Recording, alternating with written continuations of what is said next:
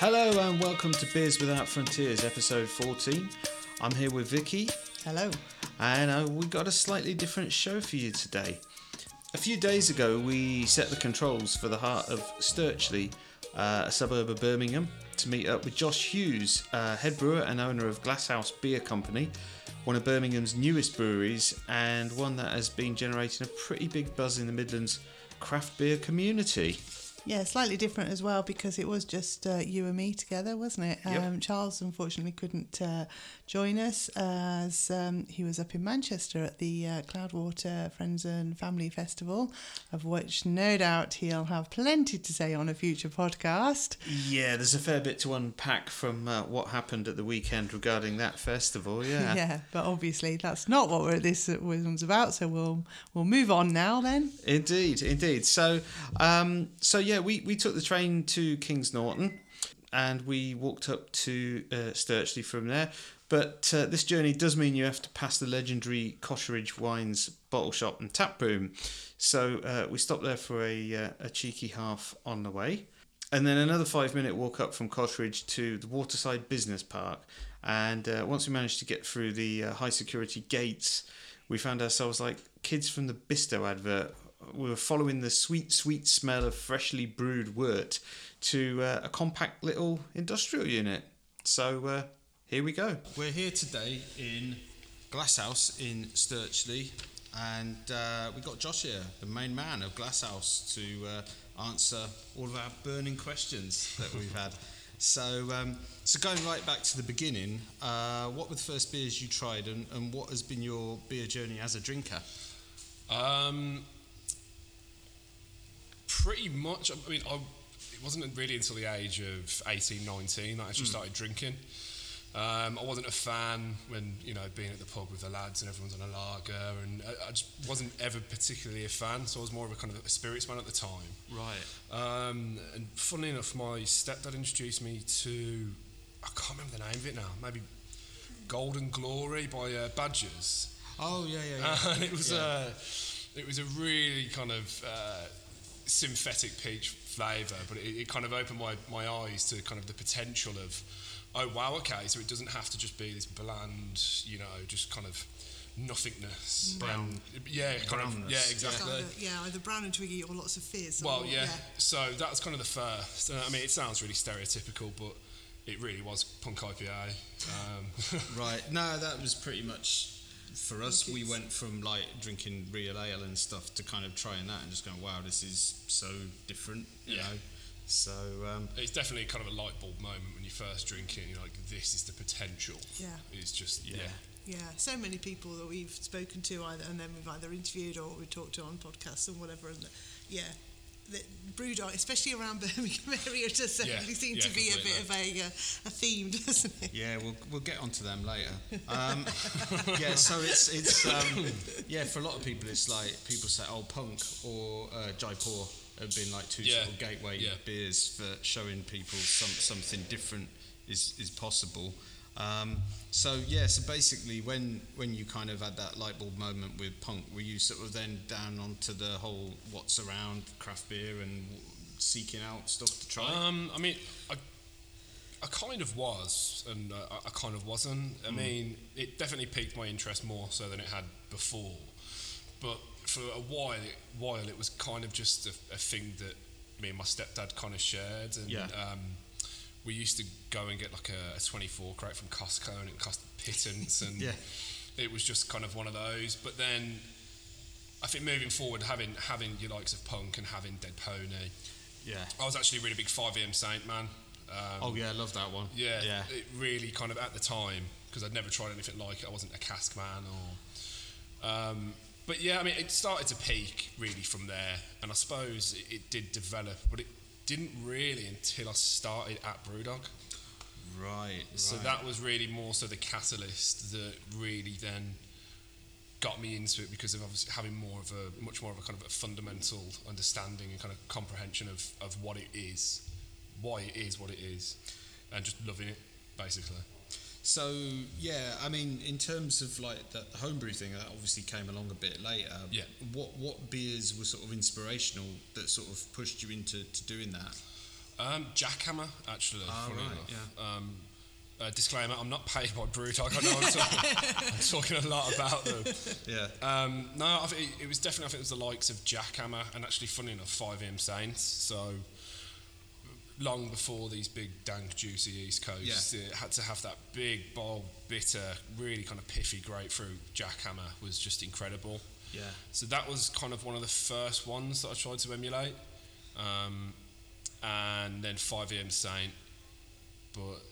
Yeah, I was happy with some of my renditions of Jackhammer, but yeah. I called them Josh Banner. I like it. But yeah, for some reason, it is just completely out of my remit to brew an amber ale. Right. And it's like my favourite beer style. Yeah. And for some reason, after multiple guiles and attempts, I've just never been able to really nail it. Yeah, I mean, when you say amber, sort of like examples of that would be like what, Sirens Liquid Mistress, that kind of thing. Exactly. Yeah, like hoppy. That's like hoppy red ale. Yeah. A great one's Goodnight by Oscar Blues, and that's their imperial red ale.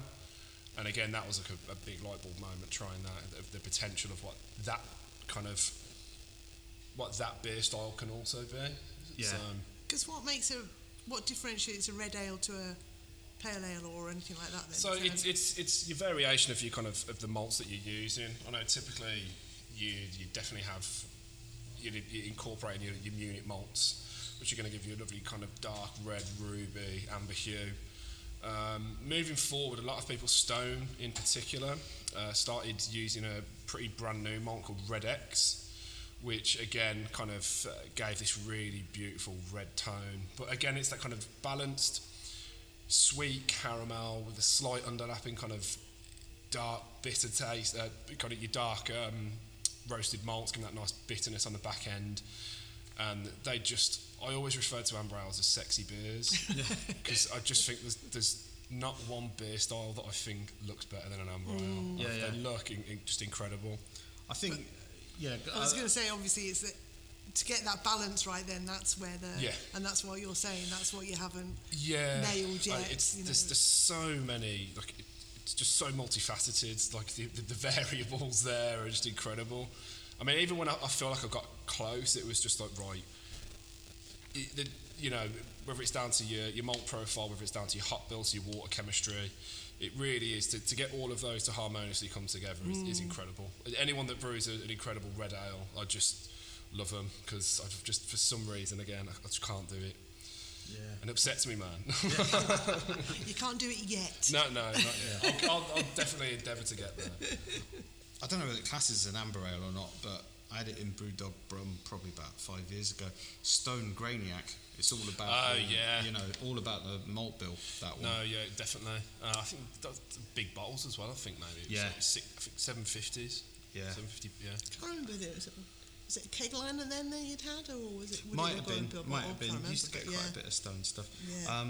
So yeah, while we're on the subject of Brewdog, we might as well sort of get them out of the way now and get this finished. But yeah, that elephant in the room, get it out of the way. So obviously that's where we first met you. You was behind the bar at Brewdog for quite a while.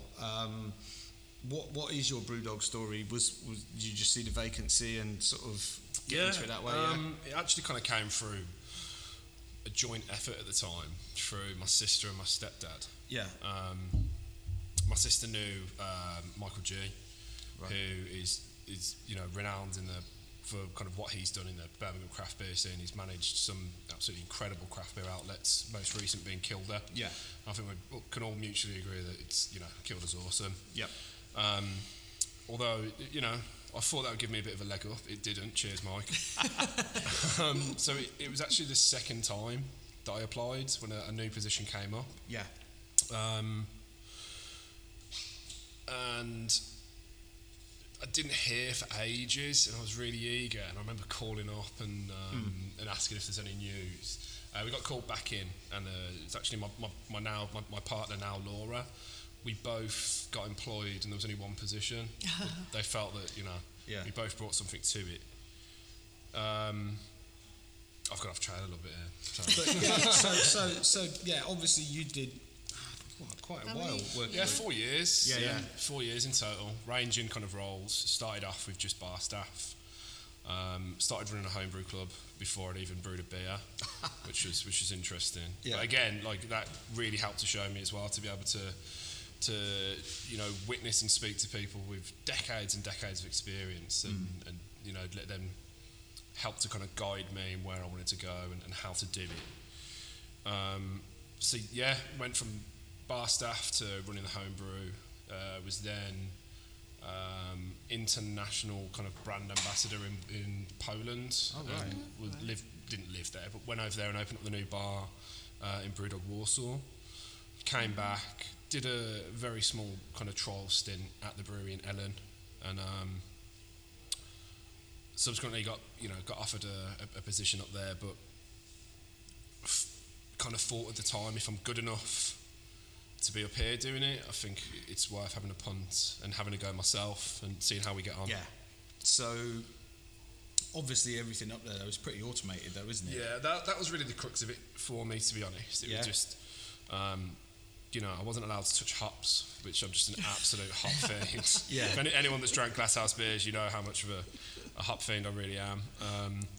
I just didn't like kind of how automated it was, and I just wasn't able to kind of really get stuck in and dig out the mash and shift 25 kilo sacks of malt all over the place, and it just quite regimented and quite sort of automated and all that sort of thing. Yeah, so a bit like a factory, I guess, when you get to that level. But I mean, once you get to that level, it's the continuity becomes king.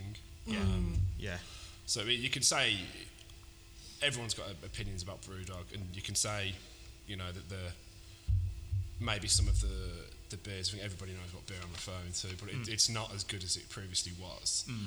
But one thing you can't say is that it doesn't now have continuity batch to batch to batch, which when you're on that scale, really continuity is king. Yeah. So, yeah. And it's for a different market now. At the start, it really kind of galvanised the UK craft scene, so one singular beer, but now because of, everybody else that now exists, it's one of those. It was never going to always stay at the top, and it's kind of. I wouldn't use the word refined, but it's been dialed back, and obviously it's now a lot more accessible, I suppose, is the way to look at it. Yeah, I think that's the thing really, because like this is the discussion we've had with quite a few people of like when obviously back when you was working in the bar there, it was pretty much the only game in town if you wanted hoppy, craftier type sort of beers. It was pretty much the only place to go, wasn't it? Well, that's what we'd do, wasn't it? We'd come into Birmingham. Simon would always do that. Do you fancy a trip into Birmingham to go shopping? And I'd know that there would be no me going anywhere in any clothes shops would not be a case. It would be like, we'll just do a diversion here and then spend the afternoon in. Yeah, always food there. We'll have lunch in Brewdog, and then there you go, suddenly, and then just have a couple of flights. A couple of flights later, and then it's like, time to catch a train home now. Yeah, but that was our only game in town. Then it was like. But going on to our next question is. Obviously now the Birmingham scene has definitely changed. Do you think it has upped its game? It's just in relation... And just in terms of just the craft beer scene. Just the craft beer scene in Brum. I mean, it's phenomenal. Yeah. It's incredible. 4 years ago, it was really interesting at that point because I feel like that really was the start. And it was really... Like, I'm really proud and that I was... somewhat in some small way was part of when it really, really started to just boom in Birmingham. Back then on John Bright Street, you had it, at that point it was just Brewdog. Yeah. There was no Turtle Bay, there was no Cherries, which love Cherries, there was no Bonehead, there was the Victoria was there, more kind of cask. Yeah. Leaning. Obviously you had the Welly, your post office vaults, but again with the path, it was more kind of your Belgian style, and then your cask at the Welly. But to think where it is now is just it's completely incredible. And I think, I'm really proud. I think it's great. I think there's quite often an argument of is there a potential of it becoming saturated? And I don't think there is, because Brummies are so loyal and supportive, and I don't think it's a question of them kind of them, of us rather, flocking to one particular venue rather spending time in each kind of a respected venue. Well, we've had this conversation again before, haven't we? Where so now with Birmingham, if we want a bunch of mates want to come over, we've got choices now. We can either do the Jewellery Quarter. We'll obviously come on to this in a bit about the whole Stirchley where you are now and all that's happening here. So then you can argue we've got the Stirchley Mile coming up. We've also got Town Centre. So as drinkers, we've got lots and lots of different options now, and we will go to all. And then we were talking, I think it was when we interviewed the Machinistas. Yeah. So if we want to go to Coventry, there are literally three places. Yeah. In Cov. Yeah. So and it's like once you've done them once. It's like, that's great, you've done it then. We'll go and do them again, but we won't want to repeat it that quickly. So there is that. It is really interesting with that whole, when does it become saturated and when is it actually really healthy then? And I think it's doing now though, it's coming out to the suburbs now. So like, you know, you've got Paper Duck at Harborne and stuff like that. And like you say, you'll go, well, let's do an afternoon of drinking over in Harborne, or we'll stick in town today or something like that. You've got choice, just ever more choice now, haven't you really? I think that's the thing, and just great places to go, and there's more coming on, isn't there, really, with I don't know when the Thornbridge thing is supposed to be happening as that as well, so yeah, it's doing good. Anyway. So yeah, going back to Glasshouse itself, so when did this all sort of kick off? Obviously you started off home brewing and then kind of transitioned to what you've got now. When did that all sort of start?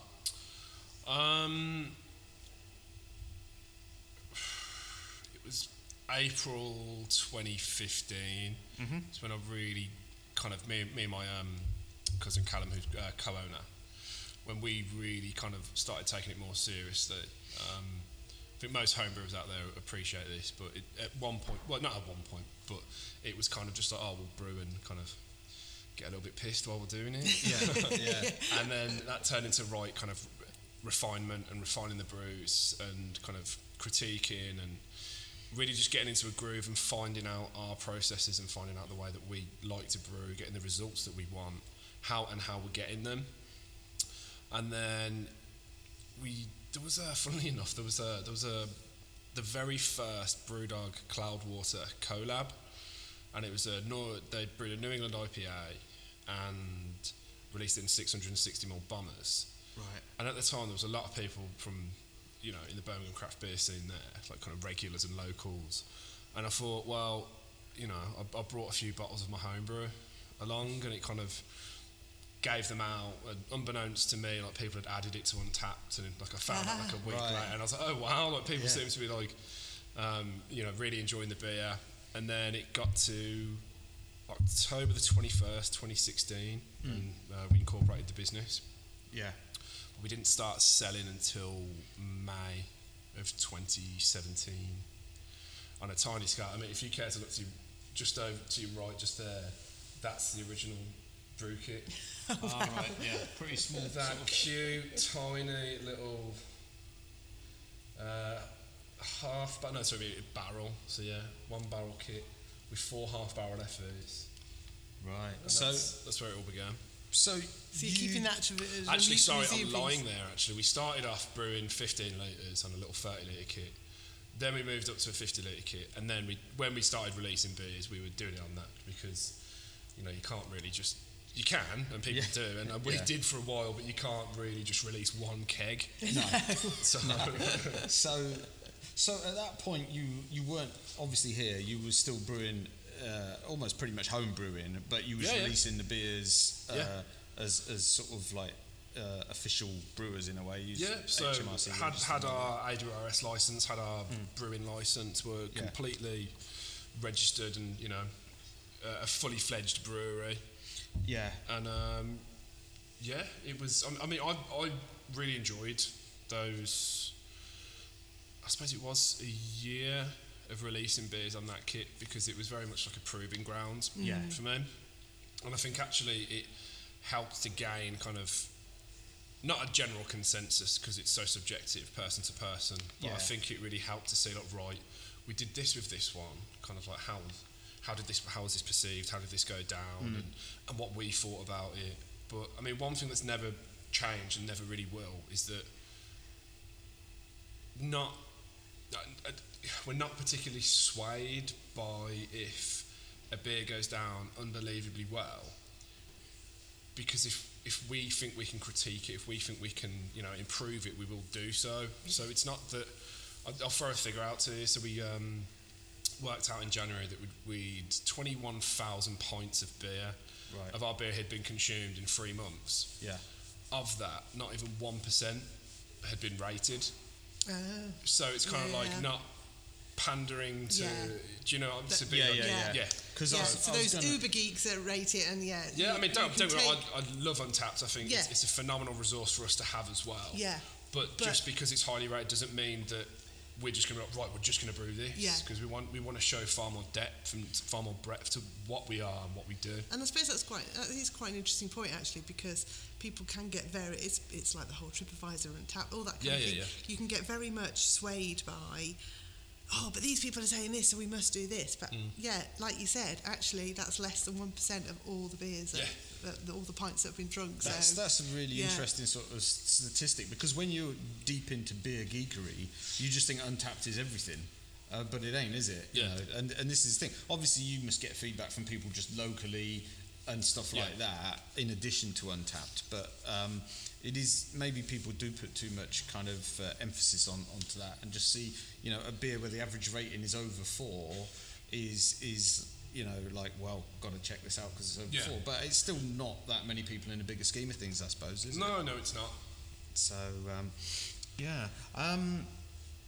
so you chose to do some crowdfunding. Yes. What was the decision behind that, and are you happy about how it worked out? Yeah, no, definitely. We'll be getting onto tap room talks and whatnot shortly. So it basically came at that point, at the size brewery we were, and essentially at that size, you're not in loss, but it's just completely negligible. Yeah. So I think the best we got offered was like a 32% APR business loan, right, which is just crippling. Yeah.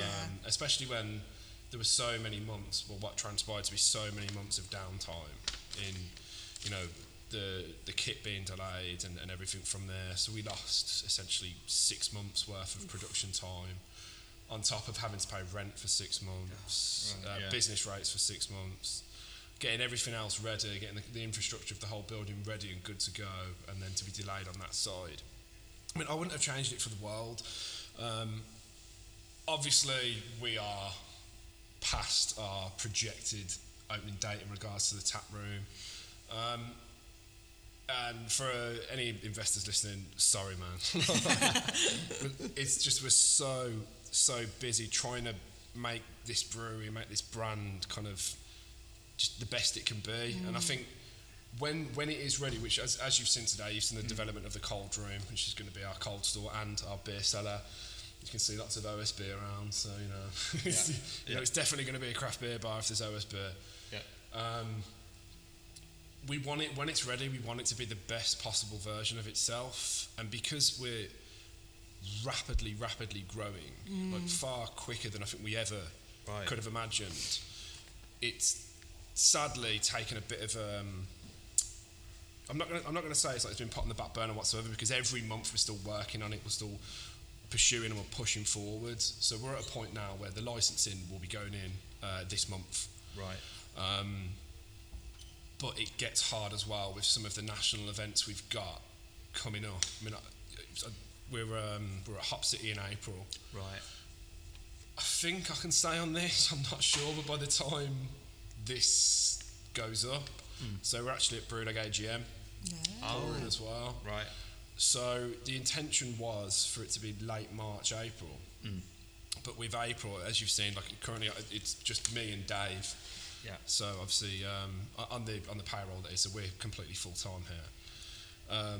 We're just 2 people on production side, so to the fees, it's just sadly not feasible for us to get up and running in April. But we definitely will be open in May. Right. And again, when we are open and when it's ready, hopefully I think it will make everybody proud.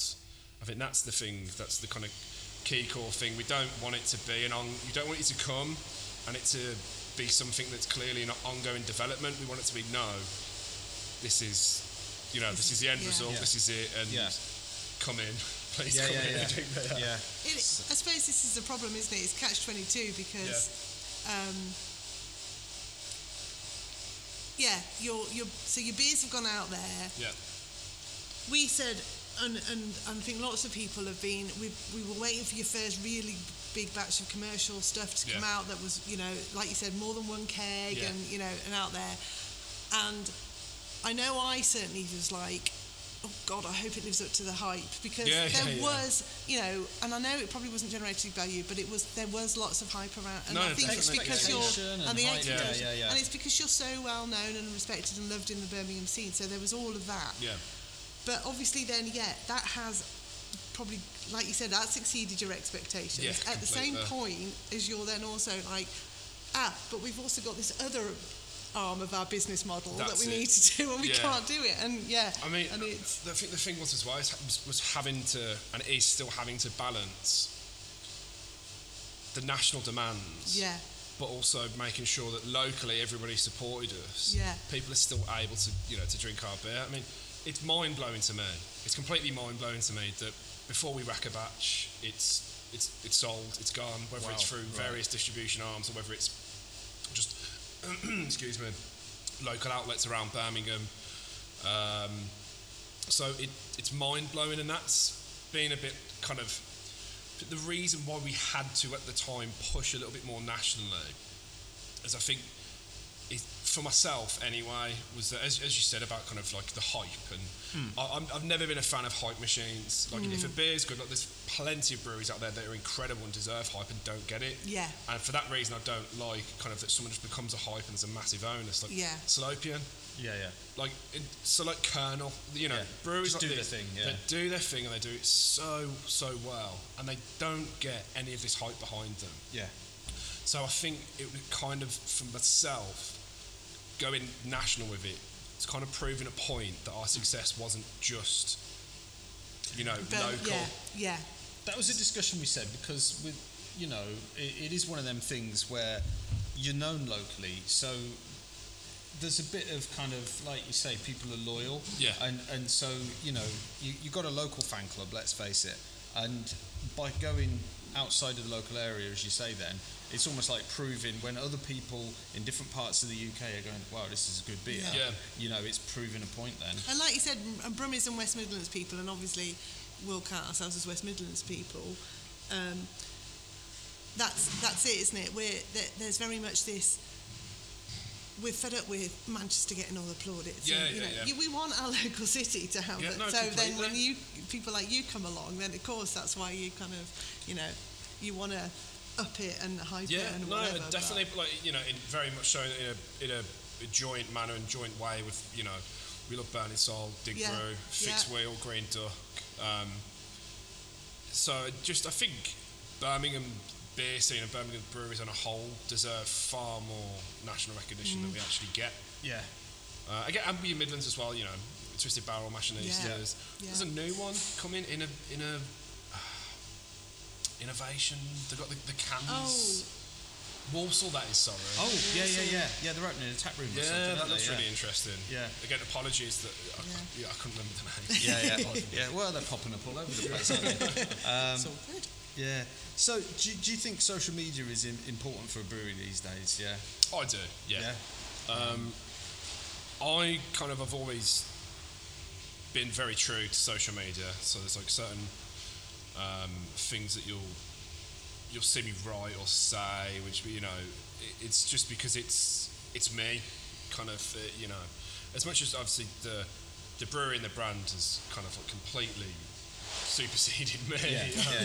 But I like to think that because it's a mix of who we are and where we come from and kind of like the colloquialism of it, and I like it, and we can be divs on social media. I'm not afraid to say it.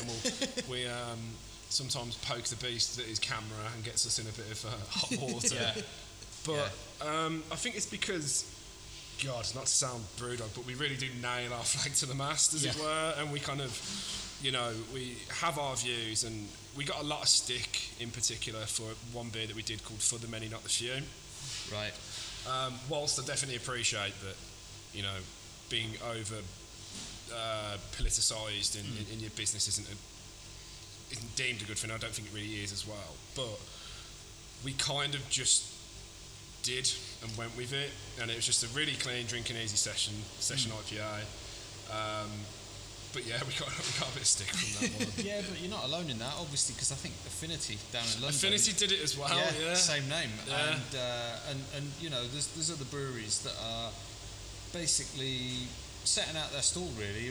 They're using their business a little bit, not totally as a soapbox, but just kind of like, yeah, if you want to know more about us, this is what we're about. Yeah. You know, and I don't see any harm in that, really. I think the core thing for me is that it's humanised. Yeah. It doesn't just seem like there's someone sat at a computer tweeting it. You know, sometimes there will be some off the cuff tweets. There'll be this. There'll be, you know, spontaneous and I think it really humanises us as a totally. Brewery. You can sort of tell the accounts where somebody's they have the social media manager that just kind of sits there retweeting stuff. And it starts to appear a little bit corporate, which you guys are not getting any danger of coming across like that. Obviously, as we've said earlier, you're here in Stirchley, which for our listeners outside of the Midlands is about 4 miles southwest of the city centre. Yep. So what made you choose this part of the city for the brewery, and was it difficult finding the right place? I'll start with the kind of latter point. Yeah, it was really hard finding a place that was going to work, and I think had the location that we wanted. I mean, we're all fairly local. You know, Callum, for instance, lives a couple. I won't say the road, obviously, but he lives literally a couple of roads over. Yeah, I live less than half a mile away. Yeah, but the biggest thing really was that we wanted to stay in this area. Really, it's kind of like family roots. Mm. Yeah. So my great granddad had A.E. Hughes and Son from 1890 until I think 1920 on the Stirchley High Street. Yeah. My current nan and granddad's on the corner of Roeith Road and Midlands Road in Cotteridge. I've got their greengrocers that's been going for 60 years. Oh, wow. Right. So it's kind of, it really is the epicentre for us as a family, kind of the entrepreneurship of where we come from. And I think more than anything, it was just really nice to be able to come back here. And awesome, there are some absolutely awesome, incredible local businesses. Yeah. You know, not just your breweries, your bars, but your likes of Loaf. And we're on this beautiful canal, which in the summer is just lovely. Good spot for drinking outside. That's it. Seeing the old bars just go by. Yeah. So was it difficult finding this actual unit at all? Yeah. I mean, this unit was a bit of a nightmare, to be honest, because we actually originally wanted the unit next door, which is double the size. Yeah. But it transpired that the webpage was 9 years old. Right. So it kind of just fell in our lap, actually, because I'd been speaking to the landlords, and it transpired that this place was coming up. Mm. So we asked if we could come down and have a look. At this point, it was, you know, it was an old media company, and you couldn't see anything. You know, the whole place was just full to the rafters of boxes and chairs and speakers. Yeah, right. Yeah. But we got the general impression that, right, this is a good space for us. I think we can make this work. I'm glad we did. You know, it's definitely, we're definitely outgrowing it rapidly. But I mean, it's nice. I think it's cute. You know, it's you know, I absolutely adore and love the space that Attic have. It's phenomenal. Like, it's incredible. Obviously, the beers are great, and the guys are awesome. So it's going to be interesting, because I think we're going to be kind of more on the low-key side and more of an onus on the outside courtyard area for the summer. But I think it's going to be... the Stirchley is definitely going to be that great craft beer kind of suburb. We haven't lost and grounded a bit like obviously. That more in the summer. Lost and grounded are a bit more... Because again, they're in a similar... Like seasonal openings, basically. Yeah. Making a big deal about it, when the weather's good and stuff, So, like you said, it'd be lovely if you could have somewhere that would have been ideal for both. But equally, it's that whole thing, you're doing two different business models at the same time, aren't you? And exactly. It's, you know, there's stuff that we've got in our kind of like in our business plan moving forward, which we really want to do. But it's kind of when the time's right for that as well. Mm. You know, it's already hard enough running a brewery. Suddenly then you've got. And suddenly, you're juggling all this. Yes, right. Okay, no, let's do this. Let's do this. Enough loos for the punters. Oh no, all of that stuff. Yeah. Well, I mean, to be honest, that's the next question. Really, we've sort of covered some of it already. Obviously, you're going to have a tap room here. Yeah. What sort of setup can people expect to see? Like, how many taps? Will there be some guest beers? Will there be what sort of opening hours will you be looking at when it all happens? Yeah, cool. So we're going to start off with 8 taps at first. This will, obviously, moving forward, it will increase. Oh, apologies, that's Dave closing the manway on the hot kettle. Yeah, so we'll be starting off with 8 taps to start. Yeah. In regards to guests, I don't think we will do guests. One thing we will probably do is have a really high quality lager on draft at all times. You know, we'll have your nice wines and your spirits as well. So anyone that, if that's your particular taste, then there's always something that we can cater to. Yeah. In regards to kind of the layout, I think we're just going to go for really low key and just comfortable and chill. Kind of, you know, Laura will love me for saying this, like kind of Scandinavian minimalism kind of vibe. IKEA. But there we go. IKEA and OSB. Yeah.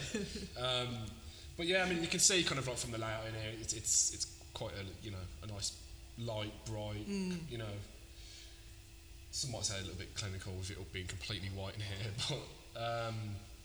but just really relaxed. So your whole way along this wall here is going to be more of like your leaning bar. Right. Yeah, you have various kind of tables throughout here. Yeah, and then we're really going to develop the outside area as well, which I think definitely is going to be what it's all about, and especially like coming up to the summer. I think it'll just be absolutely lovely. Yeah, cool stuff. So what would you be looking at opening? Just weekends, just Saturdays? To start off with, I think we'll do Friday, kind of Friday 2 till 10. Yeah. Saturdays vary between either 12 or 1 till 10. I think I really like the idea of Sunday actually. Yeah.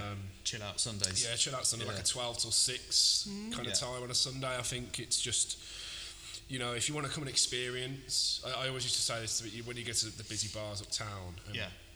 If you really want to experience it, either go kind of like, if you can, like more so on a weekday or go on a Sunday. Yeah. Because then you really get a true taste of what it is. And you still get all the beer. Yeah. You get it quicker. Yeah, totally. And it's, you know, it's a little bit more chill. I'm a big fan of just chilling out with good beer. So that's cool. And will you have food options there as well? Or like, we're definitely going to develop it, yeah. So my stepdad's going to be doing some awesome little bites. We'll have some street food vendors. Yeah. That seems to be more of the norm with a lot of these cases. I think we're going to do. I think what I'd like to do, especially in the summer of the outside areas, I'd like to have at least 2 or 3. Yeah. Right. So then you're really giving people the opportunity to, you know, so you've got for your meat eaters, you've got for your vegans, your vegetarians, so you can have just a really nice, all inclusive. Yeah. There we go. That's the one. Cool. So obviously, you don't really have a core range of beers at the moment. No. Is that something that you would work towards, keeping the things that are the most popular as rebrews, or? Again, this kind of comes back to we do obviously take notice of the most popular stuff, but I think more so it's what we're kind of most proud of and what we've enjoyed and what we think really has hit the nail on the head in terms of our interpretation and where we tried to go with it. It's definitely something we're striving towards because it's fun as it is, sorry, I should rephrase, as fun and nerve-wracking as it is to brew brand new beers every single time. So the one that we're brewing today is Guile 16. So going from a half-barrel kit up to an oversized 10-barrel, and there've been 16 brand new recipes. Right. You know, but I wouldn't change that because of what it's allowed us, what we've learned from that process. You know, we've really dialed the kit in through that process, and I think that there's, you can see the kind of continuity in our beers of what we go for, whether it's the kind of danker, juicier styles, whether it's the cleaner, crispy boys, or, you know, I love that we've done all the different variations, but this is now the time where I think that we're going to start really homing in on what we're thinking about and what we want best to represent us. Yeah. And this is where it's hard, is because although like 15, I can't remember what's 15 or 16 brews on this kit sounds like a lot, in the grand scheme of things it's really not. That's you know, that's only 4 months worth of brewing, so who knows. Like me and Dave always have a laugh, because when we brew them, we release them when we're kegging one, we're like, oh, that's a cool beer, that is. But then we release the next one, we're like, oh, that's a cool beer. That's a cool beer. So it's kind of, it's well, I think we'll come to a happy medium. Yeah. And there's definitely a couple that we're re-brewing. This one, for instance, is a slight variation on Hops and Recreation, right? Which I think was Mosaic Simcoe, was really easy drinking. So I think that's, we'll see, you'll see. Yeah. You have to see this one. And the thing is, as well, there's so many different beer styles out there as well, isn't there? It's like, exactly. You know, have you done any saisons? Yeah, have you done any impy sours? Well, we've always got one seasonal. Excuse me, which we do every year, which is my Judo. Right, yeah. Raspberry Pale Ale, which I brew for my mum, and now everyone else. Yeah.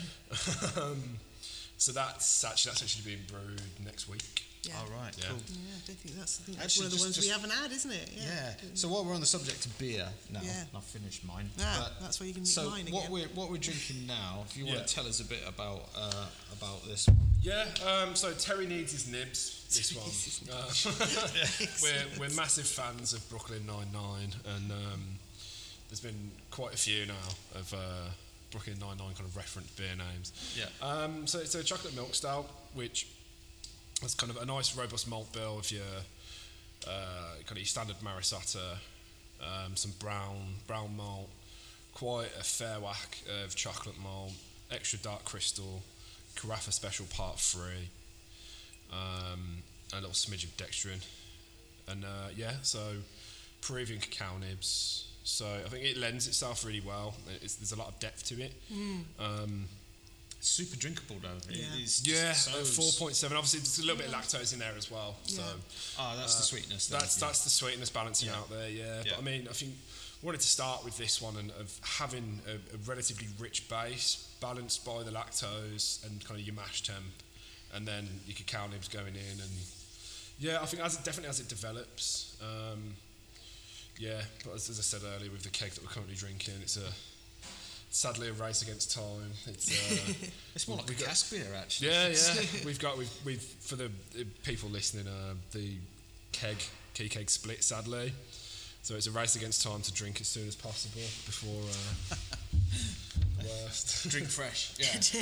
Drink fresh. No, it's great. It's just so drinkable, isn't it? Really, it really is. So you were saying you'll get about out of what? How many kegs you'll get one that always splits?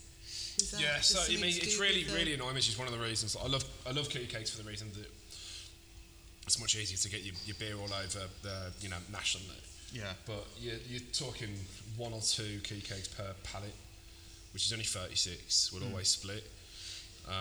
You get very little to nothing in terms of reparations on it. So you lose not just the gross profit of what's inside. But maybe you'll get the price back for the empty keg if you're lucky. So. Yeah. So it happened to us yesterday, and we were sort of right. We're drinking it now. That's cool. So really annoying though, isn't it? Oh yeah. I mean, in terms of like packaging and stuff like that, obviously, pretty much everything that goes out is key keg now. Currently, yeah. Would you ever consider cask or anything like that? Or definitely. I mean, cask's something that I love personally. I mean. Again, it's the funny thing that as I got into craft beer, I got really heavily into cask beer as well. Yeah. Took me all the Ross Lang here, back to the Craven Arm days, and going up there on Mondays after kind of staff training and drinking just some incredible like trad, and then like some really, really kind of like craft craft cask, and I love it. I think it's a format that would work really well. I don't think it's a format that would work well for some of our hazy styles. Yeah. No. Because obviously it goes without saying. Yeah. But I think definitely some of our stouts and some other beers I'd like to try it on. Get the smoothness then. Get that smoothness from it, and I think it would work really, really nicely. Yeah. It's not a format that I'm against. It's a format I'm definitely for. Yeah. It's just gonna have to be the right beer. Yeah. That's kind of working out what we want to do with it. Yeah, it's early days, isn't it? Yeah. And anything on small pack can bottles, anything like that, or is it, again, we're still? No. So we'll be going into can. It's just that we've kind of we want to keep it all in house. Right. I think more just for kind of assurances that for ourselves, but you know, there's. Portable, you know, canning. It's one of those subjects that some people love it and it works really well for them. For some other people, it doesn't particularly go very well. So we're really keen to keep it in house, and we will be doing so. It's just the time.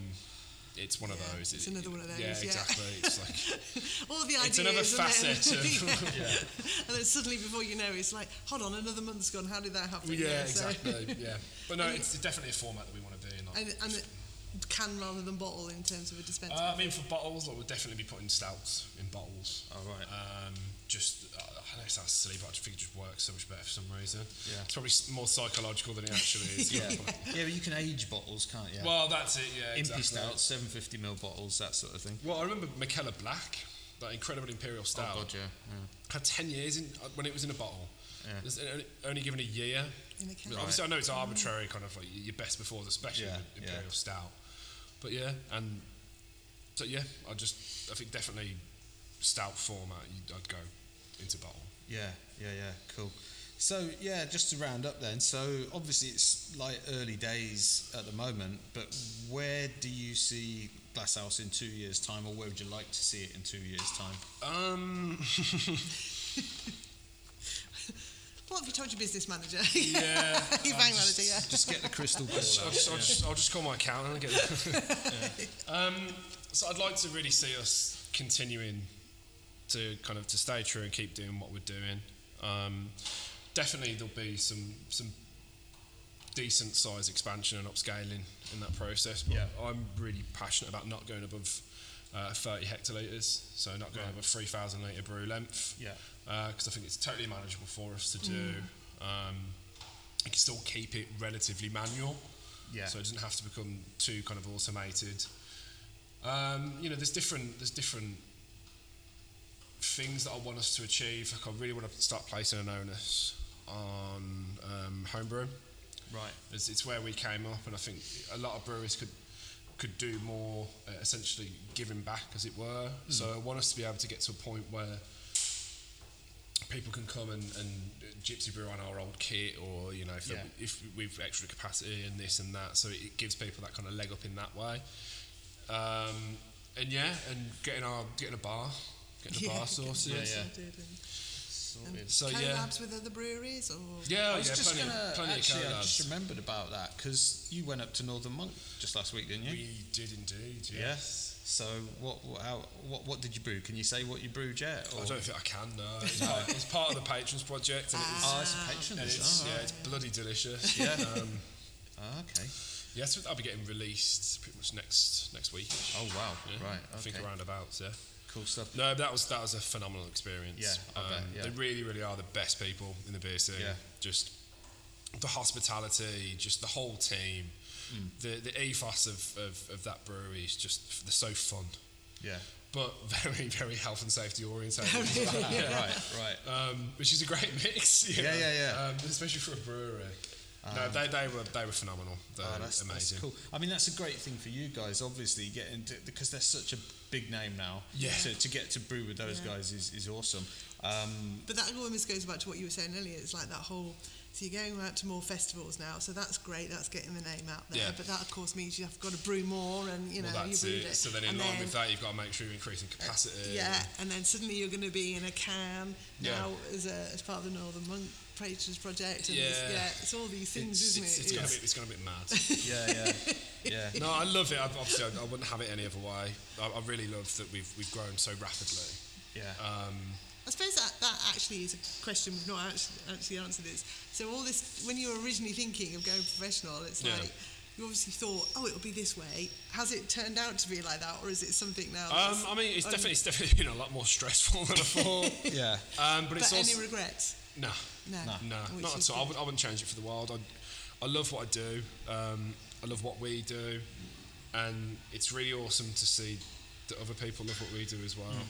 You know, being able to have that kind of the feedback that we get and the reception that we get is, and it's also mad to me to think that like there's kind of people, you know, like Glasshouse fans. But then I suppose I think about it like, oh, I'm a Daya fan. I'm like, I'm a Cloudwater fan, and so. Yeah, no, I wouldn't change a thing. It's been an incredible journey, and this we're just getting going. So excellent. I can't wait to move forward. Good stuff. Excellent. Well, thanks for your time. Thanks for chatting to us, and good luck with all the future stuff that you're doing. Awesome. And thank you so much. Yeah. And we'll catch up with you again, maybe in a year's time or something. See where things are going. Yeah. Hopefully you're drinking some cans. Yeah. He might be too big for us anyway. Oh, that's no, never. Good stuff. Oh, that's excellent. Yeah, thank you very much. Yeah. Cheers. Thanks. No, you're welcome. Thank you. Right, so there you go. Hope you enjoyed hearing what Josh had to say there. We certainly did. As you can see, things seem to be moving at a great speed for Glasshouse, and it's great to hear that their beers are now turning up in places like London and Manchester. If you want to keep up with developments on the tap room, follow them on Twitter @GlasshouseBrum, and of course they're also on Instagram @GlasshouseBeerCo. Yeah, so we're really looking forward to the tap room opening. It's a great location where it is right next to the canal, as we sort of mentioned in the main interview. The Stirchley scene is already happening because. We stopped by at Attic Brewery on our way back up to catch the train, and it was absolutely rammed when we was there, and that's late on a Saturday afternoon. So. Yeah, great for them, not so great for us, because obviously we wanted to stop for a bite to eat and another welcoming beer. And it was pretty packed, wasn't it? Yeah, so we had to make our way back into town. Yeah, we're hoping to speak to some of the other local breweries over the coming months, so if any breweries are listening, if you want to drop us a DM, we'll sort something out and get you on the podcast too. If you enjoyed this episode, remember to subscribe to the podcast so that new episodes will always appear in your podcast app. Please leave a review, as this really helps us climb the ratings charts and helps other people to find us. Obviously, we're on, as per usual, the normal social media channels, @beers_frontiers. We're on Facebook, Instagram, @beerswithoutfrontiers, and good old-fashioned email, beerswithoutfrontiers@gmail.com. Once again, thanks for listening. Cheers.